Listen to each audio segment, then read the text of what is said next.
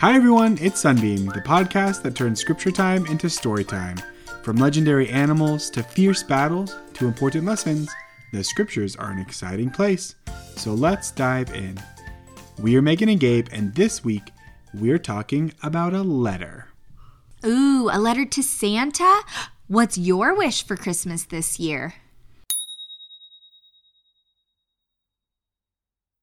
Well, I do love Santa, but we're not talking about letters to the North Pole today.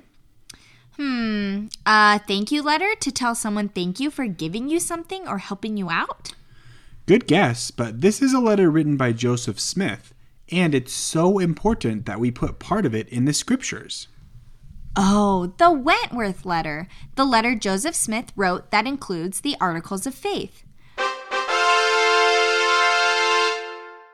Yep, that's the one. When the saints lived in Nauvoo, Joseph Smith was a busy man. He was the prophet, the mayor of the city, the chief judge in the Nauvoo Municipal Court, and the lieutenant general and commander of the Nauvoo Legion, the group of volunteers who would protect Nauvoo if there was a problem. And he was the editor of the Times and Seasons, a church magazine that shared revelations, talks, and church news. In the March 1st, 1842 issue of the Times and Seasons, Joseph Smith printed the Wentworth letter, a letter he had written to Mr. John Wentworth, the editor of a newspaper in Chicago. Mr. Wentworth asked Joseph Smith for a history and description of the church because his friend was writing a history of New Hampshire, where Joseph Smith had once lived. The friend wanted to include the story of Joseph Smith because it was an important part of the state's history. He actually didn't even end up writing about Joseph Smith in his book, but the Wentworth letter still became famous to members of the church. It describes Joseph's personal experience in the sacred grove, his calling and ministry, and his teachings. Joseph Smith ended the letter with 13 points of church doctrine, which we now call the Articles of Faith. The Articles of Faith tell the most important parts of our religion, and we want to share them with you. Number one, we believe in God the Eternal Father and in His Son, Jesus Christ, and in the Holy Ghost. We believe that Heavenly Father, Jesus, and the Holy Ghost are all different beings. Some people believe they are all the same, but we know Joseph saw Heavenly Father and Jesus and felt the Holy Ghost. So we know that they are separate from each other. Number two, we believe that men will be punished for their own sins and not for Adam's transgression. This means we are all in charge of our own choices. Number three, we believe that through the atonement of Christ, all mankind may be saved by obedience to the laws and ordinances of the gospel.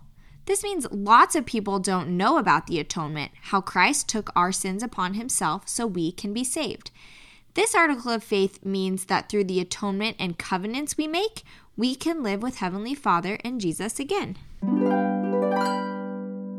Number four, we believe that the first principles and ordinances of the gospel are first, faith in the Lord Jesus Christ, second, repentance, third, baptism by immersion for the remission of sins, fourth, laying on of hands for the gift of the Holy Ghost.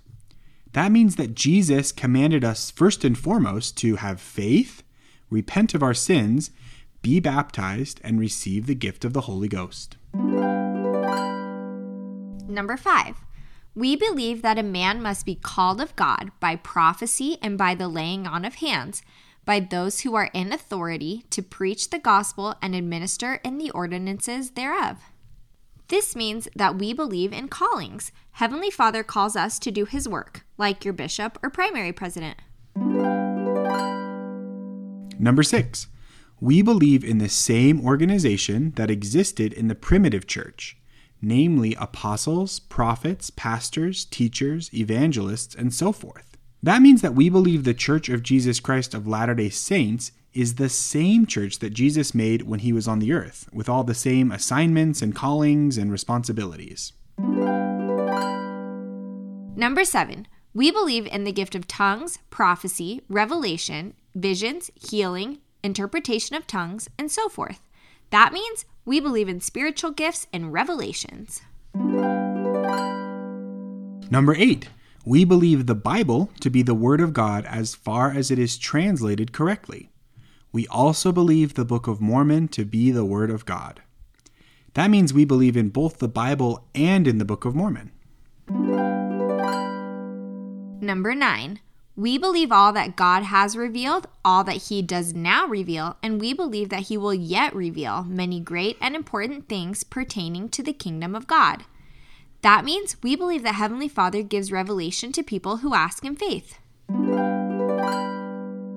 Number 10, we believe in the literal gathering of Israel and in the restoration of the ten tribes. That Zion, the New Jerusalem, will be built upon the American continent that Christ will reign personally upon the earth, and that the earth will be renewed and receive its paradisiacal glory. That means we believe one day Christ will come back to earth and his church will be gathered together again. Number 11. We claim the privilege of worshiping Almighty God according to the dictates of our own conscience and allow all men the same privilege. Let them worship how, where, or what they may. This means we believe everyone should be allowed to worship how they want to. Number 12, we believe in being subject to kings, presidents, rulers, and magistrates, in obeying, honoring, and sustaining the law. This means that we believe in following the laws and our leaders of our local government. And the last one, number 13, we believe in being honest, true, chaste, benevolent, virtuous, and in doing good to all men. Indeed, we may say that we follow the admonition of Paul. We believe all things, we hope all things, we have endured many things, and hope to be able to endure all things. If there is anything virtuous, lovely, or of good report or praiseworthy, we seek after these things. This means we try to be good people, like Jesus. The articles of faith are so awesome. They help us to have a good understanding of what we believe, and they are an awesome missionary tool for teaching others. If someone asks you, What do you believe in your church? you already have 13 things ready to tell them. There are songs in the primary songbook to help you memorize the articles of faith. We like to practice those together as a family. What's your favorite article of faith? Why do you like it? Thanks so much for listening. We loved learning more about the articles of faith with you. If you want to get in touch with us, send us a message on Instagram at sunbeam.stories. We hope you have an awesome week. Until next time, this is Sunbeam.